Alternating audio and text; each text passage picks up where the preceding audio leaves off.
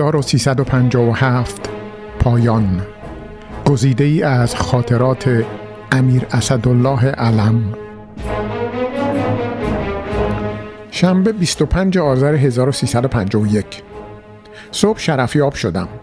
روزنامه های سوئیس را که خبر بیگناهی امیر هوشنگ را نوشتهاند تقدیم کردم.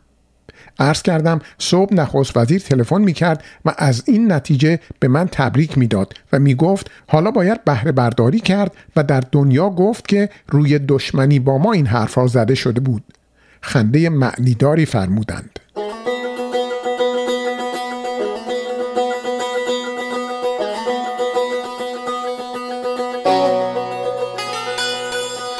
وقتی مرخص شدم شاهنشاه بلند شده با من دست دادند.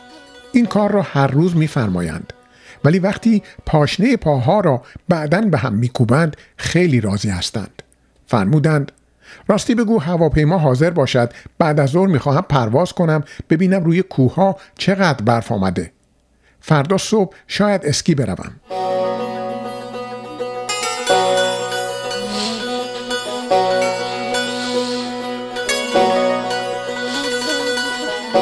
دوشنبه 27 آذر 1351 روزنامه لوموند و هرال تریبیون را که براعت امیر هوشنگ را نوشته بودند به عرض رساندم. شاهنشاه خوشحال شدند. فرمودند پیام دیروز را به نخست وزیر دادی؟ عرض کردم بلی دادم.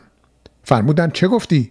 عرض کردم گفتم لازم نیست شما اقدامی بکنید. این مطالب اصولا مهم نیست. به علاوه ما می‌دانستیم که این کار بالاخره روشن می شود گوییم که یک عده از اول خیلی بی جهت دستپاچه شده بودند. فرمودند فهمید؟ عرض کردم بیش از فهم. خیلی هم دستپاچه شد. خیلی خیلی خندیدند. فرمودند بیهوش که نیست گویین که پدر سوخته است. منتها شاه چه تحملی دارد.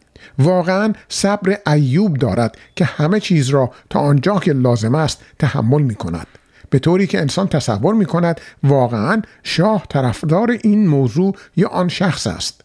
سال گذشته از روزا به سن موریز عریضه عجیبی عرض کردم و تا آنجا که اطلاع داشتم پته آقایان را بنابر وظیفه چاکری خودم نسبت به شاه برباد دادم.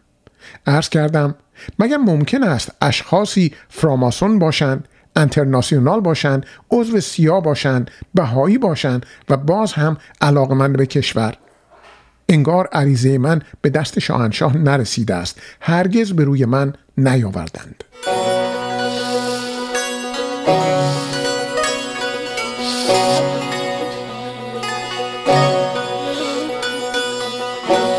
سهشنبه 28 آذر 1351 همانطور که سابقا گفتم شاهنشاه خیلی به ندرت بارکلا می دهند در صورتی که اگر یک کلمه بد یا غلط یا مخالف میل مبارکشان بود چه سرزنش ها می شنیدم.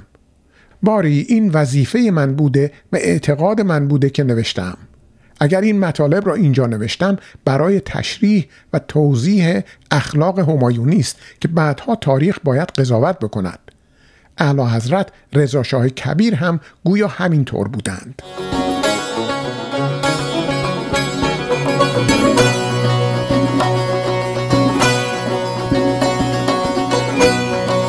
چهارشنبه 29 آذر 1351 صبح مهدی سمیعی که سابقا رئیس بانک مرکزی و رئیس سازمان برنامه بود پیش من آمد و صحبت کرد که شاهنشاه به من امر فرمودند که گروهی تشکیل بدهم که رول اقلیت را بازی کند.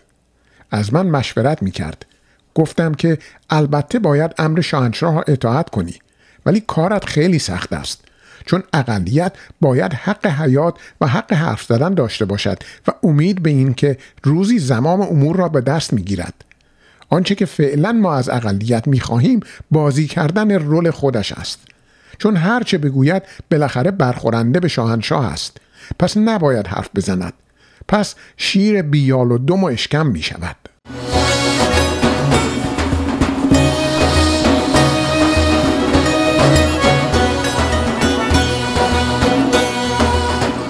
در کاخ اولیا حضرت ملکه مادر مهمانی سالگرد سیزدهمین سال ازدواج شاهنشاه بود.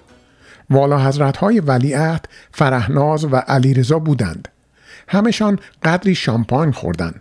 خیلی بامزه شده بود مخصوصا خدا حفظ کند ولیعهد را چقدر پسر باهوش و عمیق و در عین حال خوشمشربی است نخست وزیر هم مست کرده بود بامزه شده بود اولیا حضرت شهبانو هم کم و بیش خوشحال بودند همچنین اولیا حضرت ملکه مادر همه ساله در کاخ مهمانی مفصلی می‌دادیم ولی امسال شهبانو امساک کردند چنان که سابقا نوشتم شهبانو خیلی در این تظاهرات احتیاط می کنند. حق هم دارند که سیخی به چشم مردم نکنند. ولی چون جوان و بی تجربه هستند نمی‌دانند که اگر قدرت نبود این تظاهرات و امساک ها کوچکترین فایده ای نداشت.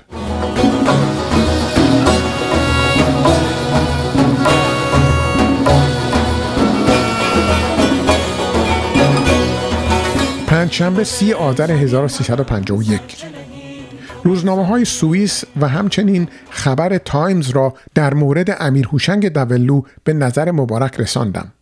همه از براعت دولو حکایت کرده بودند. شاید سی روزنامه بود. خبر تایمز که بسیار هم عالی بود. فقط از میان همه آنها یکی بد نوشته بود. شاهنشاه خیلی براشفتند. من در دل خیلی خندیدم. زیرا بنا به سلیقه و شناسایی اخلاق شاهنشاه همین انتظار را داشتم